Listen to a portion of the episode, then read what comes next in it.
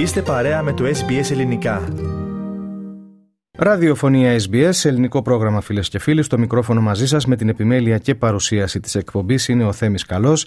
Συνδεόμαστε τώρα τηλεφωνικά με την πόλη της Πέρθης για την τακτική ανταπόκρισή μας από εκεί. Στην άλλη άκρη της γραμμής μας είναι ο συνεργάτης μας Νίκος Δημόπουλος.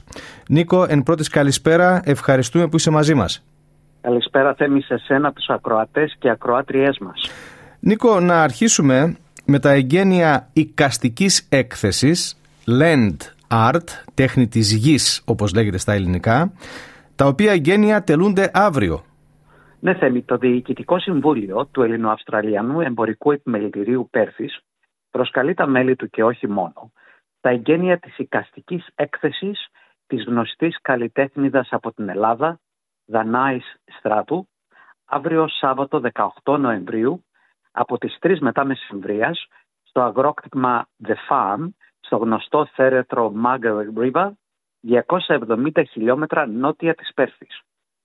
Η εκδήλωση με τίτλο «Ιδάτινα ίχνη, Water Traces» θα περιλαμβάνει ομιλία της κυρίας Στράτου καθώς και περιήγηση στο αγρόκτημα και το έργο της, το οποίο ξεδιπλώνεται σε μήκος 5,5 χιλιόμετρων εντός του αγροκτήματος. Η κυρία Στράτου, μιλώντας αποκλειστικά στο πρόγραμμά μας, ανέφερε ότι κέρδισε την υποτροφία για αυτή την έκθεση το 2020, αλλά αναβλήθηκε μέχρι τώρα λόγω της πανδημίας. Τόνισε τη χαρά της αφού μέσω της ειδικότητάς της στον τομέα καλλιτεχνικών εγκαταστάσεων κατάφερε μέσω οπτικών και ακουστικών ερεθισμάτων να εκθέσει την ύπαρξη 19 υπόγειων υδάτινων ροών υπό την επιφάνεια του αγροκτήματος που μέσω της ακτής Ellenbrook καταλήγουν στον Ινδικό ωκεανό. Να αναφέρουμε ότι η σημασία της ανακάλυψης αυτής είναι ιδιαίτερη σημασία και για τους ντόπιους αβορίγινες, οι οποίοι πιστεύουν στην ιδιαίτερη σημασία της περιοχής. Για την προετοιμασία της έκθεσης, η κυρία Στράτου παρέμεινε στη Δυτική Αυστραλία για περίπου 2 μήνες. Αναχωρεί από την πόλη μας για την Ελλάδα στις αρχές της προσεχούς εβδομάδας. Η έκθεσή της όμως θα παραμείνει ανοιχτή μέχρι τις 17 Δεκεμβρίου. Και τώρα Νίκο να αναφερθούμε σε ρεμπέτικη βραδιά που διοργανώνεται εκεί στην Πέρθη. Ναι Θέμη, ο Νίκος Καρπατζής έχει καταφέρει να εξασφαλίσει την παρουσία της ρεμπέτικης κομπανίας Ιαγκίνηδες απευθείας από τη Θεσσαλονίκη για μία και μόνη βραδιά ελληνικών μπλουζ. Η εκδήλωση θα λάβει χώρα το Σάββατο 25 Νοεμβρίου από τις 8 το βράδυ στο οίκημα της Ελληνικής Λέσχης στο προάστιο North Bridge. Και να αναφέρουμε ότι τα ειστήρια που έχουν απομείνει είναι πολύ λίγα.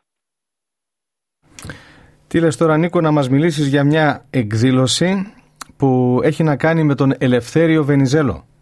Ναι Θέμη, το παράρτημα Αυστραλίας του Εθνικού Ιδρύματος Έρευνας Ελευθέριος Βενιζέλος σε συνεργασία με την Ελληνική Ορθόδοξη Κοινότητα Δυτικής Αυστραλίας και της Ομοσπονδίας Κρητών Αυστραλίας και Νέας Ζηλανδίας θα παρουσιάσει το ντοκιμαντέρ «Βενιζέλος και ο Αγώνας για τη Μικρά Ασία». Η εκδήλωση που τελεί υπό την αιγίδα του Προξενείου της Ελλάδας στην Πέρθη θα πραγματοποιηθεί στις εγκαταστάσεις του συλλόγου «Ο Μέγας Αλέξανδρος» στο βόρειο προάστιο Ίγκογουτ το Σάββατο 2 Δεκεμβρίου από τις 3.30 το μεσημέρι. Και τέλος θα μας μιλήσεις για μια εκδήλωση που έχει να κάνει με τη Μαρία Κάλλας.